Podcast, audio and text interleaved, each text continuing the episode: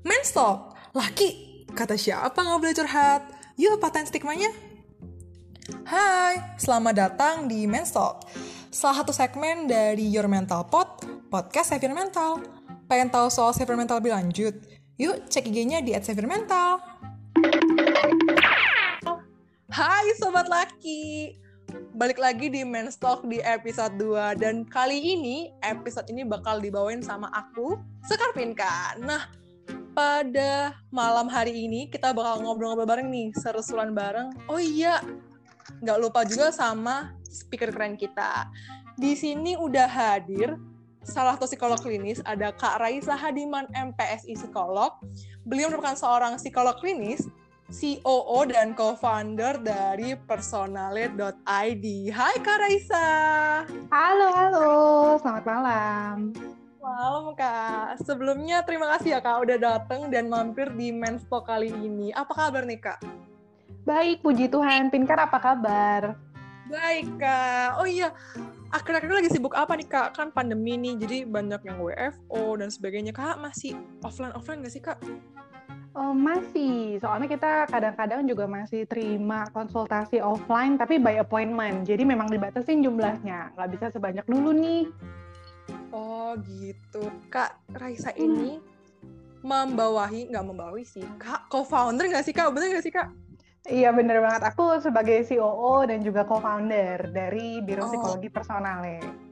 Oke, jadi teman-teman nih yang baru dengar soal at personale.id bisa langsung dicek di Instagram atau TikToknya di at personale.id p e r s o n a l e dot id jangan lupa ya teman-teman. Oh iya kak. Jadi hari ini kita bakal ngobrolin topik soal cowok nangis. Ih lemah. Oh harus gitu nih kak. Waduh waduh waduh waduh. Oke. Okay. Jadi kak, sebenarnya tuh sebelum aku undang kakak nih, aku udah sempat bikin sebuah survei mini nih lewat IG story aku pribadi di akun aku.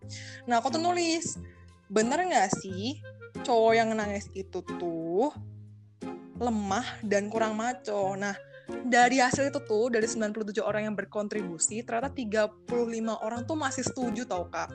Nah hmm. jadi tuh aku pengen tanya kakak nih, kakak kan seorang psikolog nih, aku pengen tahu dulu nih yang pertama apa sih pandangan kakak soal orang-orang yang masih memandang kalau cowok tuh nggak boleh nangis gitu kak? Hmm, oke. Okay. Aku mungkin pengen jelasin dulu sedikit tentang sejarahnya. Cailah sejarah ya. Uh, latar belakangnya gitu. Kira-kira kenapa sih dulunya kok ada masculinity, ada ya ada ada pembagian gender tuh kenapa? Jadi zaman dulu itu kan orang-orang uh, ada pembagian tugas ya, terutama zaman perang. Yang laki-laki yaitu berperang dengan asumsi bahwa ya laki-laki punya badan lebih kuat, uh, punya mental lebih kuat gitu. Yang perempuan itu di rumah ngurus anak, di dapur, beres-beres dan lain sebagainya. Zaman dulu itu kan orang belum punya uh, tools buat ngeliat minat bakat nggak kayak sekarang. Kalau sekarang ada tes minat bakat, masuk SMA, masuk kuliah ada tes minat bakat, termasuk di personale juga ada ya. Nah, tapi kalau zaman dulu eh, belum bisa tuh orang-orang untuk memilah-milah kira-kira siapa nih yang punya bakat jadi pemimpin perang, kira-kira siapa nih yang punya bakat ngurus eh, rumah tangga gitu. Nah, dulu tuh belum ada. Makanya dibagi secara mudah aja, dibagi secara sederhana, laki-laki perang, perempuan uh, di rumah. Nah, karena laki-laki dulu diharuskan perang, jadi uh, dituntut juga untuk jangan nangis. Pokoknya kalau jatuh harus bangun lagi, kalau kalah harus serang lagi, kalaupun diserang harus tahan dan lain sebagainya gitu. Nah, pola pikir yang kayak gitu itu kebawa sampai sekarang. Tapi berarti bisa dibilang bahwa orang-orang yang punya pemikiran bahwa laki-laki itu nggak boleh nangis, kalau nangis tuh lemah berarti bisa dibilang itu pola pikirnya masih jadul tuh, masih pola pikir kuno. Belum mm -mm, belum ke-update tuh kelihatannya ya, belum modern gitu. Jadi mungkin gambarnya gitu sih. Kalau pendapat aku pribadi kayak gitu ya. Oh iya benar-benar. Zaman dulu bener sih kak. Zaman dulu tuh nggak ada ya tes minat bakat. Oh kamu jadi kukang kuli bangunan. Oh kamu jadi arsitek nggak bisa. Nggak ada zaman dulu nggak ada. Nggak ada nggak ada bener bener bener masuk akal masuk akal masuk aku baru aku baru tahu ternyata itu satu dasar kenapa kita masih mikir kalau cowok tuh harus kuat cowok itu nggak boleh nangis mm-hmm. oke nah aku kan tadi sempat mention nih kak kalau cowok nangis tuh kurang maco terus mm-hmm. lemah dan ternyata masih banyak yang masih banyak yang setuju sama opini, opini itu yang aku share di Instagram nah menurut kakak tuh bener nggak sih kak kayaknya beneran salah nggak sih kak terus dampaknya tuh apa sih buat teman-teman cowok setelah dapat stigma kayak gitu Hmm, iya, memang kita kalau ngomongin eh, nggak boleh nangis, terus kalau nangis tuh berarti lemah, gitu-gitu, itu seakan-akan kalau cowok tuh lebih nggak boleh punya emosi gitu ya, terutama emosi sedih. Padahal emosi itu berhak dimiliki oleh semua orang dan pasti ada. Jadi cowok tuh ya pasti sedih juga, pasti bisa nangis juga. Kalau perempuan tuh biasanya banyaknya nggak boleh marah gitu kan. Padahal ya perempuan juga bisa marah gitu.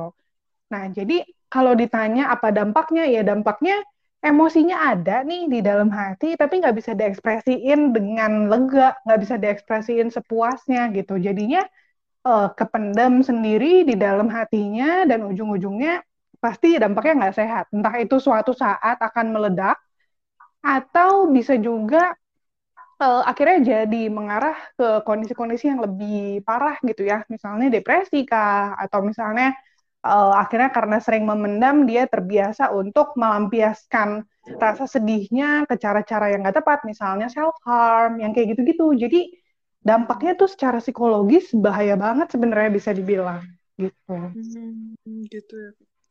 Oke bisa sampai self harm gitu ya kak? Sebenarnya aku punya sih kak orang kayak gitu. Kayak teman-teman yang mungkin uh, aku kenal entah di sekolah entah di luar sekolah yang dapat stigma kalau eh lo tuh kalau nangis tuh kurang maco. Sebenarnya tuh hmm. nyambung ada nyambung nggak sih kak maco alias maskulinitas dengan nangis enggaknya cowok gitu. Soalnya dari kemarin tuh aku tuh kayak denger lo tuh kalau nangis berarti lo tuh banci, berarti lo tuh kayak aduh lo tuh kurang maco gitu. Ada kaitannya nggak hmm. sih kak sama maskulinitas sebenarnya? Iya, sebenarnya gini, kalau kita ngomong maskulinitas tuh apa sih? Sebenarnya seseorang dikatakan maskulin itu kan kalau dia menjalankan perannya sebagai laki-laki dengan tepat gitu ya. Misalnya peran laki-laki itu apa sih? Ya peran laki-laki kan uh, secara reproduksi juga jelas gitu ya. Dia tugasnya apa? Kalau tugas perempuan juga secara reproduksi kan jelas gitu. Ditambah lagi kalau perempuan ada menyusui ketika melahirkan, setelah melahirkan yang kayak gitu-gitu. Nah, jadi sebenarnya kalau dibilang ada nggak sih tertulis apa itu tugas laki-laki dan apa itu tugas perempuan? Dan apa kriteria seseorang dikatakan maskulin kayak gitu? Ya sebenarnya sih nggak ada. Itu lebih ke uh, bisa dibilang kepercayaan turun menurun gitu ya. Tapi ya sekarang di zaman yang udah lebih maju gitu harusnya kita punya pemikiran yang lebih deep ya punya pemikiran yang lebih mm, open minded gitu. Bahwa uh, maskulinitas seseorang tuh bukan ditentukan dari dia nangis atau enggak loh. Gak sesederhana itu gitu menentukan apakah dia cukup maskulin atau enggak. Bisa jadi dia memang tipe orang yang peka, jadi dia gampang nangis.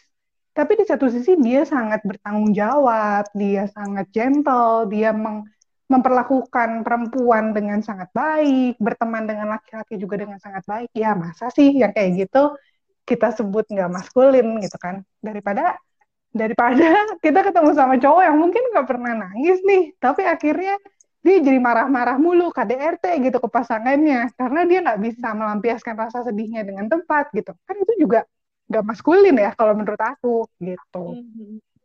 masuk akal nih bener-bener. Jadi nyambung agak nyambung nyambung ke KDRT nih kak. Wah jangan-jangan kalian pasangannya nggak pernah nangis hati-hati. Nggak nggak nggak. Bercanda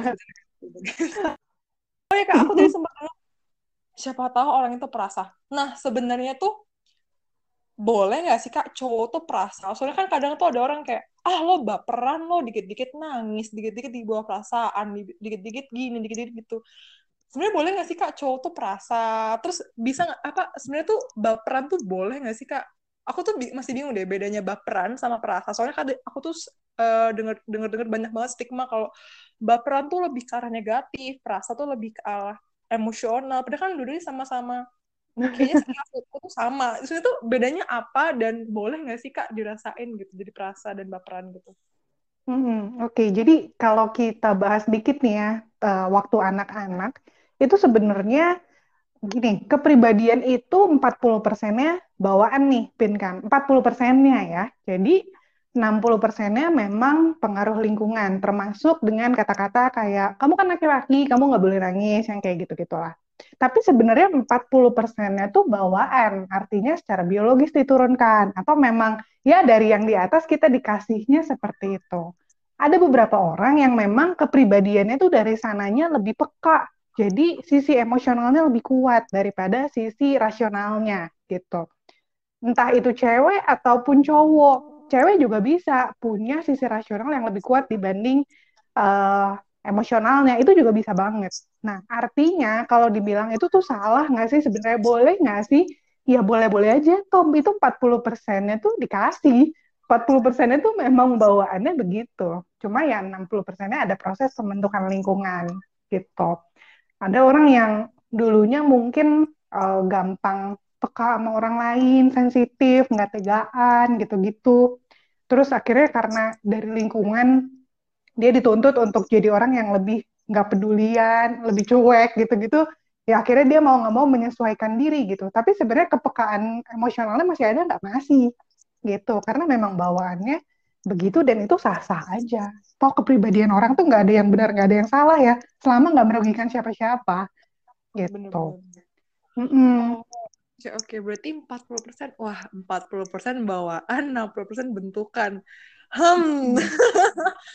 Jadi mulai mengkoreksi diri nih. Jangan-jangan masih nyangkut-nyangkut sama masih nyangkut-nyangkut sama baperan dan masih nyangkut-nyangkut sama uh, nangis nggak nangisnya cowok.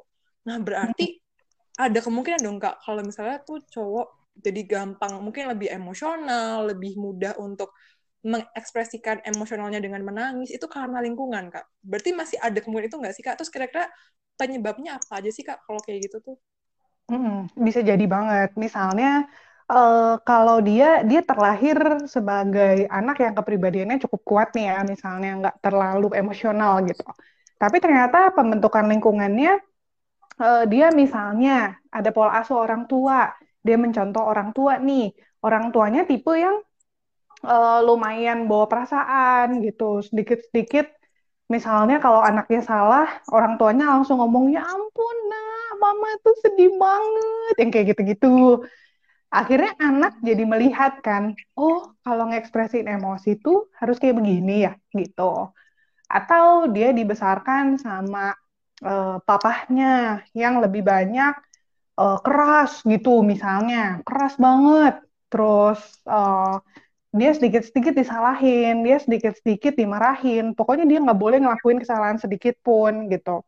Ya akhirnya dia bisa jadi bisa tumbuh sebagai orang yang pencemas gitu kan. Takut ngelakuin hmm. kesalahan takut ngelakuin hal buruk gitu. Ya cemas itu kan emosi juga ya. Jadi bisa dibilang baperan juga gitu. Atau hmm. misalnya dia tumbuh di keluarga yang uh, apa-apa nggak boleh, apa-apa uh, dilarang, jangan nggak boleh, hati-hati. Dia kan bisa juga memunculkan banyak emosi takut. Jadinya ke depannya uh, apa-apa dia takut, mau ngelakuin ini dia takut gitu. Jadi uh, ya bisa banget ada faktor pengaruh lingkungan, tapi faktor yang terbesar tentunya pasti pola asuh dari keluarga gitu.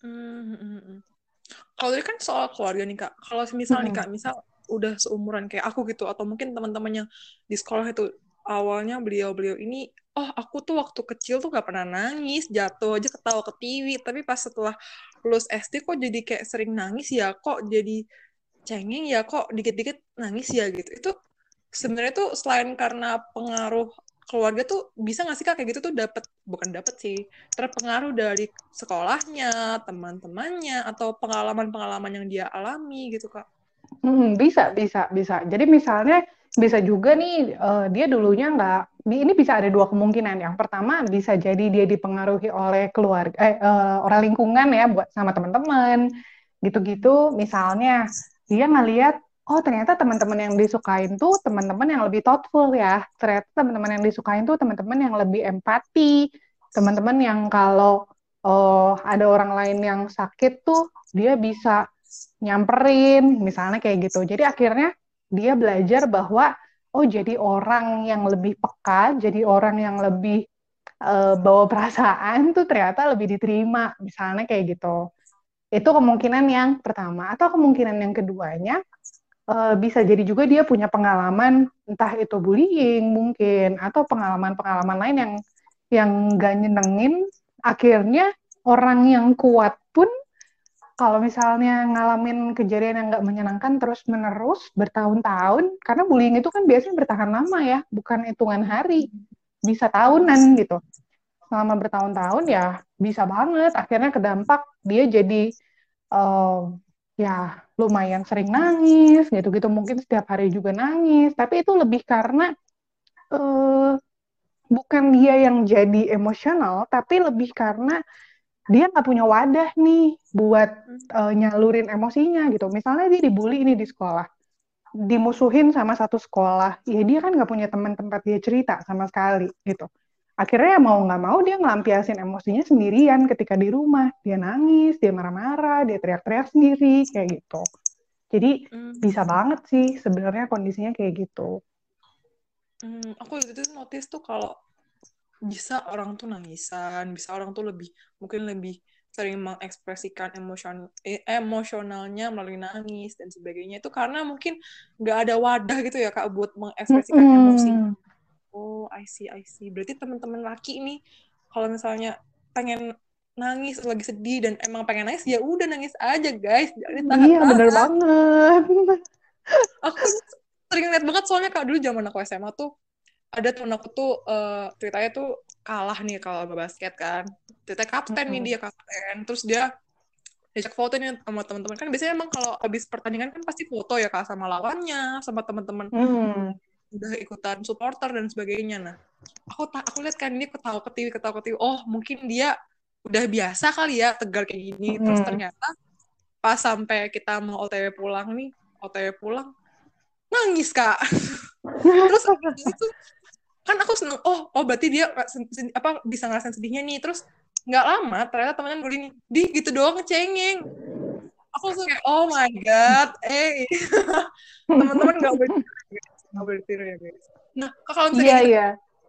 misalnya kalau hmm. ada situasi kayak gitu tuh temen ada sobat laki yang udah pengen nangis nggak bisa tahan-tahan lagi terus nangis ternyata ada yang negur kayak gitu. Terus harus gimana sih kak? Kan kadang tuh kayak aduh gue salah ya jadi kayak gitu jadi kayak kita tuh malah menginvalidasi perasaan yang kita alami waktu itu gitu kak hmm. Uh, ya sebenarnya kita memang nggak bisa ngontrol omongan orang lain ya. Tapi yang paling penting, kalaupun ada kata-kata jahat yang diucapkan ke diri kita, biar itu datangnya dari orang lain aja, jangan dari diri kita sendiri. I mean, hmm. kalau misalnya orang lain udah ngomong ke kamu kayak misalnya apa ya lo gitu doang, udah langsung nangis gitu ya udah biarin aja orang lain yang ngomong. Tapi kita nggak perlu nambahin ke diri kita sendiri kayak iya gila sih parah banget ya gue ngapain gue nangis? Kayak gitu nggak usah. Nggak perlu. Nangis tuh bukan suatu tindak pidana guys. Nangis tuh bukan suatu pelanggaran loh. Jadi nggak apa-apa itu oke okay kalau memang mau nangis gitu. Cuma ya memang aku paham sih kadang-kadang ada beberapa orang yang kalau nangis di depan orang lain tuh bukan cuma nggak enak aja, tapi lebih ke mereka ngerasa, aduh kalau gue nangis, nanti orang lain ikutan nangis nih, gitu. Atau kalau gue nangis, nanti keluarga gue makin sedih. Atau kalau gue nangis, nanti pacar gue sedih dan lain sebagainya. Gitulah alasannya. Jadi ya udah kadang-kadang memang untuk beberapa orang lebih nyaman nangis ketika sendiri. Tapi ya inget lagi, jangan sampai kita ngerugiin diri sendiri dan orang lain ya, gitu jadi keinget nih kak. Jadi habis kak ngomong aku na aku nggak nangis dulu deh ntar kata nah ini sering nih biasanya cowok-cowok tuh gitu nih kayak misalnya ada sobat laki nih yang uh, bisa tinggal sama uh, orang tuanya atau mungkin uh, habis mengalami suatu kejadian buruk sama temen-temennya. Jadi dia tuh sengaja kayak nahan Duh gue jangan nangis deh ntar temen gue ikutan nangis. Itu boleh nggak sih kak? Hmm. Uh, ya sebenarnya sih nggak ada batasan boleh nggak bolehnya sih ya. Cuma coba kita cek aja nih. Kayaknya kita yang lebih uh, tahu ya tentang diri kita sendiri. Kita cek lagi aja ke diri kita sendiri. Itu tuh dampaknya baik nggak buat kita? Kalau misalnya dengan kita nahan-nahan diri kayak gitu, terus akhirnya malah uh, capek banget gitu ya. Karena nahan emosi itu makan energi banget loh. Jadi ya, kalau misalnya Hmm, jadi kalau misalnya dengan kita nahan nangis, nahan sedih gitu, apalagi dalam jangka waktu lama, dan akhirnya malah bikin kita draining sampai sakit misalnya, ya berarti itu cara yang nggak tepat lah buat kita lakukan. Tapi kalau misalnya selama kita nahan emosi kita sendiri, akhirnya berdampak lebih baik, ya ya monggo gitu istilahnya ya monggo. Tapi tetap disaranin jangan sampai kita mendem semua emosinya sendiri ya. At least perlu adalah satu orang aja yang bisa kita ajak sharing, yang bisa jadi support system kita untuk ya nguatin kita juga gitu. Karena kita kan makhluk sosial ya, mau nggak mau pasti kita butuh orang lain. Kalaupun nggak bisa nangis di depan banyak orang, at least kasih tahu satu orang lah perasaan kamu yang sebenarnya gitu. Hmm, hmm, hmm. Bener tuh guys. Jadi guys, kalau kalian tuh emang pengen nangis, nangis aja guys. Tapi kalau emang pengen ditahan ya monggo ditirai dulu guys. Kalian tuh lebih nyaman ditahan dulu atau enggak? Tapi nahannya jangan lama-lama guys. Nanti meledak-ledak kasihan kaliannya. Bener. Gitu. kalian kalau ada orang nangis tuh jangan dikatain cengeng hey. Mereka nangis nggak nyolong. Kenapa sih? Iya bener Terus, banget. bukan pelanggaran. Nah bener banget kak. Aku tuh sering banget soalnya kayak gitu. Apa gini kak kalau pas di mall nih kayak anak cowok nangis tuh jatuh nangis. Duh jangan cengeng. Kamu tuh cowok jangan nek jangan cengeng. Nangis gak boleh nangis gitu. Kan kayak aduh kesian amat ya dari kecil gak boleh nangis ya. Iya iya bener banget bener banget. Atau kadang ada banyak orang kayak anak kecil yang jatuh gitu terus ngomong udah nggak apa-apa kuat ya kuat ya gitu. Nah itu yang kayak gitu-gitu juga kadang-kadang uh, uh, akhirnya jadi bikin oh aku nggak boleh eh, nggak uh, boleh nunjukin kalau aku sakit yang kayak gitu-gitu kan jadi kepikirannya. Bener bener bener kak. Eh ini ya future parent yang dengerin mensto kali ini tolong ya di notes ya. Anak-anaknya terutama ini segmen cowok nih kan. Segmen cowok nih. Siapa tahu ya future parents mau pengen punya anak cowok atau mungkin yang lagi dalam tahap memparenting anaknya yang cowok nih kalau yeah. anaknya jatuh nangis jangan nggak boleh nangis dong diajarin dikasih tahu nih oh kamu lagi sedih ya aduh sakit ya. Divalidasi perasaannya jangan malah dikatain cengeng itu sakit guys. Iya bener banget. Apalagi nih yang yang denger mungkin kebanyakan nantinya jadi calon bapak kan ya. Nah bener. Mm-hmm. sobat laki di notes ya di notes. Kalau kalian jangan pernah invalidasi perasaan orang dengan ngomong ih lu cengeng kalau lu nangis. Nggak nggak nggak boleh kayak gitu teman-teman. Karena setiap orang rasanya beda-beda. Kayak tadi sebutin sama Kak Raisa nih pembentukan sifat itu beda-beda. Bisa aja kalau menurut kamu segitu tuh kuat segitu tuh udah lemah segitu tuh nah itu kan beda-beda tiap orang takarannya ya nggak sih kak? Iya banget ya fisik aja beda-beda gitu kan. Apalagi ya psikis gitu apalagi emosi kita ya pasti beda-beda lah. Jadi jangan jangan pakai takaran kita sendiri buat dipakai ngukur orang lain gitu. Ya pasti beda lah. Mm-hmm. sama ini kak aku tadi kan sempat nanya soal orang tua. Nah ini nggak cuma buat orang tua sih kak. Misalnya nih ada orang sekitar kita entah orang tua temen atau mungkin sahabat atau siapa pun di sekitar kita yang masih menilai kalau cowok nangis tuh lemah tuh sebenarnya gimana. Kita tuh harus nanggepinnya gimana sih kak? Harus menerima seperti apa gitu loh kayak ya terus gimana? Gitu. Kita harus ngapain sih kak? Kan kadang bingung ya orang kadang kalau misalnya eh, nggak uh, sengaja nangis waktu di tongkrongan atau pas lagi nangis lagi curhat itu kan siapa tahu ada yang nggak sengaja gitu bilang eh lo kok cengeng banget sih? Gitu dong nangis. Nah kita tuh harus ngapain sih kak? Harus jawab apa gitu terus harus bilang gimana sih gitu. Hmm. uh, sebenarnya kita kalau menurut aku kita nggak perlu debat ya sama orang kayak gitu gitu. Karena dari segi pola pikir aja ya memang udah beda. Anggapannya pola pikir dia masih tertinggal di zaman perang dulu. Pola pikir kita mungkin udah lebih maju gitu kan. Jadi ya kalau misalnya ada orang yang kayak gitu ya kita lebih lebih pilih buat ya udah diemin aja. Berarti dia bukan orang yang bisa ngertiin kita gitu. Cukup tahu aja berarti itu orang bukan orang yang bisa kita cari ketika kita ngalamin suatu emosi gitu tapi ya kalau misalnya nih uh, sobat laki lagi punya temen, eh lagi lagi punya waktu nih ya buat ngobrol, buat berdebat sama temen ya bolehlah kita tanya aja. Emang menurut lo uh, laki yang seharusnya tuh gimana gitu ya? Gue wajar lah, gue pernah ngerasa sedih.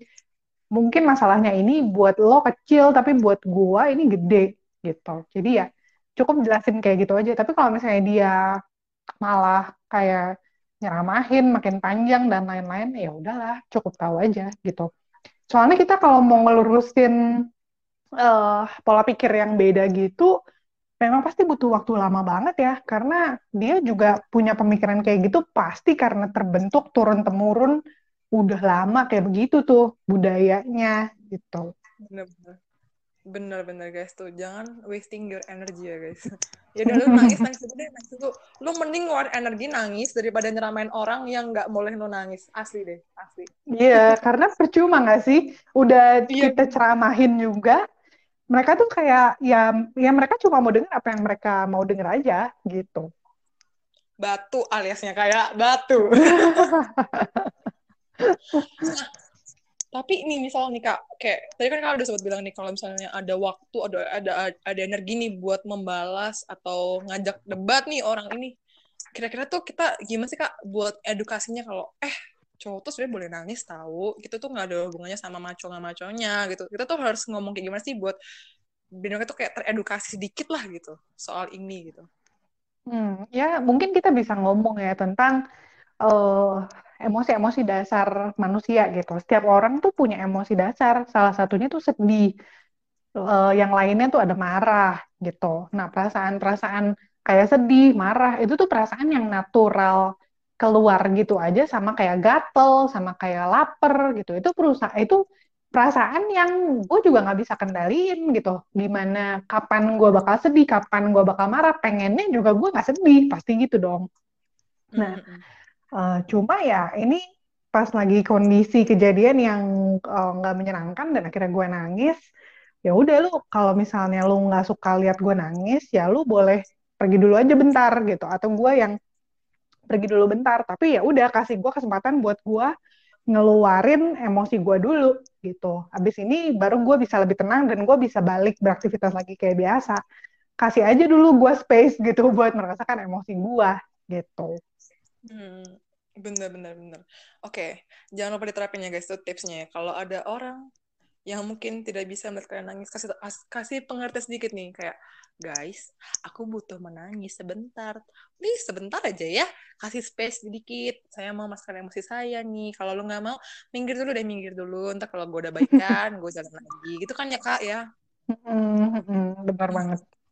Jangan takut, guys. Jangan takut untuk menegur orang. Apalagi kalau kalian bener soalnya nih hubungannya sama perasaan guys. Kalau kalian mendem-mendem terus nih kayak kayak kak Reza bilang tadi ntar meledak di akhir-akhirnya. Kan sama aja gitu loh. Dan lebih besar dampaknya kalau meledak-ledak gitu loh. Nah kalau tadi kan udah tanya ke Kak soal gimana sih kak cara buat nyoba nih edukasi orang pas kita emang lagi pengen nangis terus ternyata orang itu malah kayak oh cengeng amat sih dan sebagainya. Nah semisal nih kakak ada di posisi uh, anak nih yang kayak aku bilang tadi jatuh. Terus dibilangin eh lo nggak boleh nangis. Lo hmm. cowok lo harus kuat. Sebenarnya tuh yang dirasain sama orang ini tuh apa sih kak? Sama si anak kecil ini sama si teman-teman cowok yang emang lagi nangis ini tuh yang dirasain apa sih setelah kita bilang kayak gitu tuh? Hmm. nah kalau pada anak kecil sama remaja atau orang dewasa pasti beda nih proses berpikirnya gitu ya. Kalau ke anak-anak kita ngomong kayak gitu, mereka jadi belajar bahwa oh e, ternyata gini-gini, anak kecil itu kan kita justru perlu bantu ngajarin ke mereka untuk ngasih tahu penamaan emosi-emosi kan. Jadi kayak misalnya mereka jatuh, kita tuh perlu ngasih tahu mereka, oh sakit, sedih, sakit, nangis, kayak gitu. Jadi kita bantu dia untuk tahu, oh ini tuh aku tuh lagi sakit, gitu. Atau kalau misalnya dia lagi marah kan kita perlu bilang, kamu marah ya, kamu nggak suka, gitu kan. Itu eh, penamaan emosi itu penting banget eh, sebagai emotional intelligence. Basic emotional intelligence itu yang pertama adalah memahami emosi diri kita sendiri, gitu. Nah, uh, dampaknya apa jadinya? Kalau misalnya ketika dia jatuh terus dibilang harus kuat, laki-laki nggak boleh nangis, ya akhirnya dia jadi salah dong namain emosi mereka gitu. Jadi ketika jatuh sakit justru mereka jadi salah mengartikan bahwa itu adalah kondisi yang uh, eh, gue nggak boleh nangis, gue harus kuat yang kayak gitu-gitu. Nah padahal kan nggak gitu tuh cara mainnya gitu kalau kalau pada anak kalau di orang dewasa atau di remaja uh, ketika dia nangis terus um, lingkungan gak nerima gitu ya lingkungan malah ngata-ngatain. Biasanya yang mereka pikirkan atau yang mereka rasain tuh malah jadi kayak ngerasa eh, nggak uh, diterima malah jadi ngerasa dijudge gitu. Akhirnya ya mereka ujung-ujungnya kalau mereka nggak bisa ngelawan atau mereka nggak bisa ngomong balik ke orang yang hmm, ngejudge itu ya mereka jadinya self kritik biasanya gitu kan ujung-ujungnya. Mereka jadi nyalahin diri sendiri jadi ngerasa apa gue yang aneh ya karena gue nangis? Apa gue yang salah karena gue karena gue sedih? Ya kayak gitu-gitu. Jadi ujung-ujungnya malah ya double emotion tuh. Udah lagi sedih dikatain. Akhirnya kita ngatain diri sendiri ngerasa bersalah sama diri sendiri marah sama diri sendiri. Ya pokoknya jadi double double numpuk numpuk emosinya ya. Pasti dampaknya lebih nggak nggak baik gitu. Hmm. Hmm, tuh guys didengar ya guys itulah dampaknya kalau kalian misalnya menginvalidasi seseorang, lagi yang lagi nangis nih terus dikatain cengeng, dikatain lemah, dikatain aneh. Jangan ya guys, denger kan tadi dampaknya. Sobat-sobat laki nih terutama. Udah tahu nih kan dampak buat anak kecil nih. Aduh, gue nggak boleh nangis jangan-jangan nih. Kalau buat orang-orang yang remaja menuju dewasa tuh, nanti mereka malah kayak apa gue yang aneh ya dan sebagainya malah double emotion kayak kata Karesa tadi malah lebih double double nih dampaknya nanti buat diri dia sendiri. Kan kasihan ya. Yes, kalian kan kalau kalau belum bisa meringankan beban mereka ya sudah biarkan mereka menangis gitu loh biar ter mm -hmm, benar. gitu loh. Ini udah udah enggak membantu beban malah ngatain nggak boleh. Malah nambahin nih ya sih? Nah dosa ya kalian nambah pahala. Enggak ngatain loh nggak boleh guys. Ya atau mungkin kalau misalnya kalian terganggu nih kalau oh dia lagi nangis nih ada anak kecil lagi nangis nih. Oh ya udah jauhin aja jangan dimarahin jauhin aja. Kalau nggak mau dengar orang nangis mah jauhin aja timbang timbang hal yang gak enak. Ya nggak sih kak? Iya bener banget bener banget. Kalau misalnya emang kamu ngerasa nggak suka ini ini berlaku buat semuanya sih nggak cuma perihal nangis doang ya. Misalnya nih hmm. kamu ngelihat kayak di Instagram ada orang yang nangis-nangis di story gitu ya. Terus ngerasa kayak aduh apa nih orang drama banget. Ya udah skip aja. Nggak usah dikasih head comment nggak usah di yang nggak usah ditanggepin dijelek-jelekin gitu. Justru kan dengan kita uh, ngasih head comment gitu-gitu itu sebenarnya ngebangun engagement sama akunnya dia kan. Dan ujung-ujungnya dia malah ngerasa oh ya gue dapet engagement nih malahan gitu. Atau gue mungkin malah ditanggepin sama orang ketika gue nangisnya di sosial media gitu. Ya sama kayak orang di kehidupan real juga gitu. Misalnya ada laki-laki yang nangis ya kalau emang nggak nggak nggak suka nggak sepaham nih sama uh, cara dia ngekspresin emosi oh ya udah. Kasih space aja biarin deh dia ekspresin emosinya dan biarin kita juga ngelakuin apa yang kita percaya gitu aja sih. Intinya jangan saling ngejudge lah masing-masing orang punya cara ngekspresinya sendiri-sendiri kan gitu. Tuh guys, tuh. Ini kan juga nih, tadi kan sempat mention soal nangis di story. Nih, nih guys, guys, di, di highlight ya, di highlight sobat laki. Kalau ada orang nangis, jangan dikomenin, skip aja udah. Malah ada orang tuh di reply kak, udah di reply dikatain lagi, ya Allah. Iya, iya kalau misalnya kita mau nge-reply, ngedukung, atau sekedar ngasih kayak sabar ya, atau misalnya apa kayak gitu ya, monggo lah. Tapi kalau misalnya nggak suka ya udah skip aja, skip, sesederhana skip. Ada guys tombol unblock, ada guys tombol eh kok unblock sih? Tombol ada block. Tombol, salah salah salah. Tombol mute ya. Oh, ada tombol unfriend, ada tombol delete gitu loh kalau kalian gak suka ya udah gitu loh. Udah beliau lagi sedih lagi merasakan emosi negatif. Lo tambah tambahin dengan lo hujat nggak boleh sobat laki. Jangan, jadi kan denger nih dampak-dampaknya nih buat temen-temen yang uh, ngerasain ya apalagi yang lagi merasakan sedih dan lagi nangis terus kalau kalian gitu tuh udah tahu kan ya dampaknya. Jadi sobat laki nih harapannya setelah denger podcast ini nih jangan diulangin ya guys kalau emang lagi liat temennya oh temen gue lagi sedih nih. Terus kalian gak suka nih liat dia nangis. Ya udah kalian yang minggir. Jangan kalian yang nyuruh dia berhenti gitu loh. Boleh kok ngasih nasihat tapi kalau emang dia butuh gitu. Kalau antum eh antum dia nggak butuh terus antum ceramah kan nggak nyambung gitu loh. Dia lagi pengen nangis lo terangin ya gak sih kak Penuh emosi ya ini pingkan ngomongnya ya. sering liat gitu kak. Aku tuh sering liat kayak gitu kak. Sering banget nih. Misal teman-teman nih ada aku tuh sering banget kan nggak nggak sering banget sih. Cuman beberapa kali di kampus nih kampus live gitu kan ospek nih kak panjang nih. Panjang ospeknya tuh kayak lagi ngerjain tugas bareng-bareng nih tugas kelompok. Tulis tangan kan. Terus emang teman aku nih yang cowok nangis gitu. Terus teman aku yang cewek malah bilang gini cengeng banget tuh tit gitu. Hmm. cengeng banget aduh jangan dong. Hey saya langsung minggir. Nah guys harapannya nih teman-teman. Sobat laki tolong ya. Ini saya harap sekali nih buat teman-teman yang kemarin 35 orang nih tolong ya tolong. Dengerin podcast saya gini. Biar nggak sia-sia nih edukasinya nih udah emosi soalnya.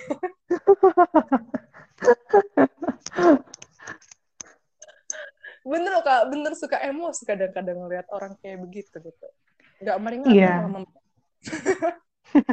Iya ya, kadang-kadang kadang-kadang orang tuh komentar kayak gitu karena mereka juga nggak tahu mau ngomong apa gitu loh. Karena kadang-kadang, eh, aduh, aduh, si ini nangis nih, harus nanggepinnya gimana ya? Ah udahlah, jangan nangis lah, lu harus kuat kayak gitu tuh. Akhirnya yang keluar kayak begitu omongannya. Padahal itu bisa jadi karena mereka tuh sebenarnya nggak tahu cara nanggepin yang tepat gimana. Nah mungkin kapan-kapan boleh nih, Pingkan bahas lagi nih ya di podcast berikutnya tentang cara Dari- menanggapi. dapat ide bridging guys. Soal ini oh oke. Nanti kita bikin TOR nya guys. Stay tune aduh ini belum selesai udah udah mau bikin podcast lagi aja nih kak Raisa. Ini mau siap selanjutnya nih kak.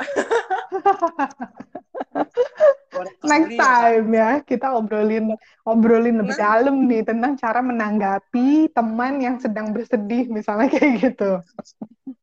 boleh nih. Ini kayaknya ada part 2 nih. Soal tangis nih ada part 2 guys. So, tadi teman-teman udah kasih tau nih kan nih yang aku highlight dari Kak Raisa kalau orang nangis tuh ya udah guys. Dibiarkan mereka menangis. Kalau memang tidak suka dijauhi dulu. Dikasih space lah mereka buat nangis. Jangan malah dihujat jangan malah diceramahin jangan malah dikata-katain. Kan kasihan.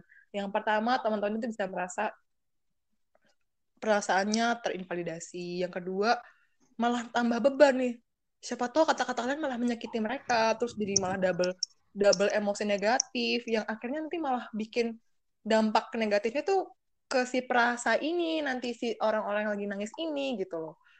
Tuh Hmm. dua. Yang ketiga kalau buat temen-temen nih bagi future parent future parent nih ya buat orang tua orang tua orang tua masa depan apalagi atau mungkin orang tua orang tua yang sekarang lagi dengerin atau mungkin sobat laki nih bapak-bapak nih calon bapak-bapak nih biasanya nih ya. Lo kalau udah punya anak ya anak lo nangis jangan lo suruh nggak nangis gitu loh. Tahu "Oh, lagi nangis ya gitu. Dielus anaknya bukan digaplokin lagi jangan nangis. Makin nangis gitu. Jangan jangan. Jangan. Aduh mulai emosi nih saya ini mulai emosi. Jangan guys dikasih dipeluk pelan-pelan. Nah lagi nangis ya? Oh sakit ya? Gitu. Di, di divalidasi perasaannya. Jangan malah dikatain jangan ini kamu cowok jangan cengeng dan sebagainya wajar karena kita manusia punya hati. Jadi bisa merasakan yang namanya sedih. Dan salah satu ekspresinya ya nangis gitu loh. Nggak ada hubungannya juga nih antara nangis dan kemacoan perem eh perempuan. Salah. Nangis dan kemacoan laki-laki ini gara-gara emosi jadi salah nih ngomongnya kan? Gak ada hubungannya guys. Kalian tuh nangis nggak nangis eh maco nggak maco tuh nggak ada hubungannya gitu loh. Jadi maskulinitas rapuh sama seringnya nangis tuh nggak ada hubungannya nggak ada kaitannya. Jadi jangan sampai ngatain eh lo nangis nggak maco lo. Eh, jangan dong guys nggak boleh kayak gitu tuh. Nanti sama lagi dampaknya nih dia masa jadi jelek nih. Aduh aduh aku jadi jelek banget ya aku jadi aneh banget ya. Jangan guys jangan. Terus guys kalau tembot sobat laki nih yang emang lagi pengen nangis nih terus nemuin orang kayak gitu yang ngatain kalian kalau emang masih punya energi buat menghadapi ya dihadapi. Bilang tanya ini kenapa sih? Kok gue nggak boleh nangis? Emang menurut lo maskulinitas tuh seperti apa sih? Maco tuh seperti apa sih? Cowok tuh seperti apa sih? Sampai kita tuh nggak boleh nangis tuh kenapa sih? Nah tawar ajakin ajakin aja debat belum aja berantem jangan jangan itu jangan itu berantem beneran ntar referensi ini berantem jangan jangan. Tapi kalau saya teman nggak ada energi buat membalas ya udah. Teman-teman mungkin bisa take time aja nangis aja. Keluarin aja emosi negatifnya. Terus di notes nih oh berarti teman-teman yang tadi nggak suka kalau kalian nangis tuh bukan orang yang tepat untuk uh, melihat emosi teman-teman nih apalagi emosi nangisnya teman-teman nih. Berarti bukan mereka nih orang yang tepat. Jadi teman-teman lain kali mungkin kalau misalnya emang pengen nangis jangan ke mereka ke orang lain aja gitu. Terus satu hmm. lagi yang harus di highlight sama sobat laki nih ya sama sobat laki nih. Jangan pernah yang namanya menginvalidasi perasaan temen yang lagi nangis nih udah nangis dikatain nggak boleh ya guys kalau emang nggak suka skip aja atau kalau lagi di sosmed nih skip aja lah kalau cowok atau ada atau ada temen kalian lagi nangis tuh ya udah skip aja unfollow atau atau blok nih, aduh di blok jangan jangan terputus tadi silaturahminya putus. Di mute aja, di mute, di mute ya, di mute. Aja, di mute aja gitu. Di mute atau enggak oh nih dia lagi bikin story close friend nih gitu. biasanya kan orang-orang mendapat dia close friend ya kak ah dia lagi mm-hmm. bikin close friend tadi friendnya lagi nangis. Oh yaudah gue nggak buka dulu deh gitu. Kan bisa tuh daripada daripada menghujat. Kalaupun sempat kebuka ya udah di skip aja sih. Nggak usah di reply gitu loh. Kalau teman-teman nggak tahu mau bahas apa orang lagi nangis tuh ya udah gitu loh. Cukup kasih kata-kata yang baik. Kalau memang menurut kalian baik ya udah kasih kata baik. Tapi jangan dihujat gitu. Kalau misalnya sabar itu masih mungkin lah ya. Sabar guys. Atau yang kuat ya itu masih mending daripada lu nangis lu cengeng. Enggak boleh guys. Itu kalau di sosmed kalau di dunia nyata nih teman-teman lihat eh temen-temennya udah nangis nih. Ya udah kalau kalian nggak suka kalian yang minggir kalian yang ke tempat lain gitu geser ke mana gitu. Kasih tempat beliaunya untuk nangis dulu untuk merasakan emosinya terlebih dahulu untuk meluapkan mengekspresikan emosinya. Kenapa? Karena tadi yang kak Raisa bilang kalau malah dia pendem dan mendemnya terlalu lama dan dia malah nggak dapat support malah ntar double double impact guys. Dan yang kena juga dia dia sendiri gitu loh kan kasihan kalian udah nggak ada kontribusinya untuk meringankan malah memberatkan gitu loh jangan kalau ada hal yang bisa dilakukan untuk tidak ngapa-ngapain ya udah nggak usah ngapa-ngapain gitu loh daripada memperberat ya nggak sih kak yes bener banget oke tadi aku udah bacot banyak banget nih okay. rangkuman ya keren banget lengkap banget loh Iya, sangat amat lengkap nih. Kayaknya cocok nih jadi uh, notulen. Moderator MC tolong ada yang mau hire saya? Malah Trinuan nih ya pokoknya. Bisa nih kali kalau rapat deh kan. Sambil ke bawah ambil notulen, pusing saya. Oke nih. Tadi ngomongin soal soal soal cerita sama orang nih. Ternyata nih kan Kak Raisa juga seorang COO dan co-founder dari persona.id. Nah, beliau ini di sini juga menyediakan nih di biro psikologi beliau ini menyediakan konseling terus ada tadi tes minat bakat tuh bisa di, di personalin nih kalau kalian gue bakatnya di apa ini? Jadi tukang curi? Eh, enggak enggak. Maksudnya jadi tukang curi. Jadi apa ya? jadi jadi apa aja itu bisa nih kalau mau tes minat bakat kasih uh, ke at personal.id atau mungkin mau mau training? Boleh. Mau psikotes? Oh udah tadi disebutin. Sebutin lagi. Hmm. iya yeah, psikotesnya bisa online bisa juga yeah. onsite. Nah, kan ppkm nih guys. Ppkm nggak bisa keluar keluar nih ya. Jauh-jauhan. Nah ya udah langsung aja. Cus ke IG atau TikToknya di @personalnya.id p e r s o n a l e titik i d. Aku udah pakai apa namanya apa sih namanya kak? Kalau satu-satu tuh ejaan spelling spelling. Allah udah dia aja sampai kayak bahasa Indonesia sampai salah ngetik ya. Nggak terima nih gue. Nah tadi aku udah sempet bincang-bincang jauh banget nih sama Kalisa aku pengen denger dong kak closing statement dari kakak nih soal cowok nggak boleh nangis. Kak boleh ngasih kasih satu closing statement yang mengena nih buat sobat laki biar gak ada lagi nih yang ceritanya namanya stigma kalau cowok tuh nangis berarti lemah, cowok tuh nangis berarti cengeng, cowok tuh nangis berarti nggak maco gitu. Hmm.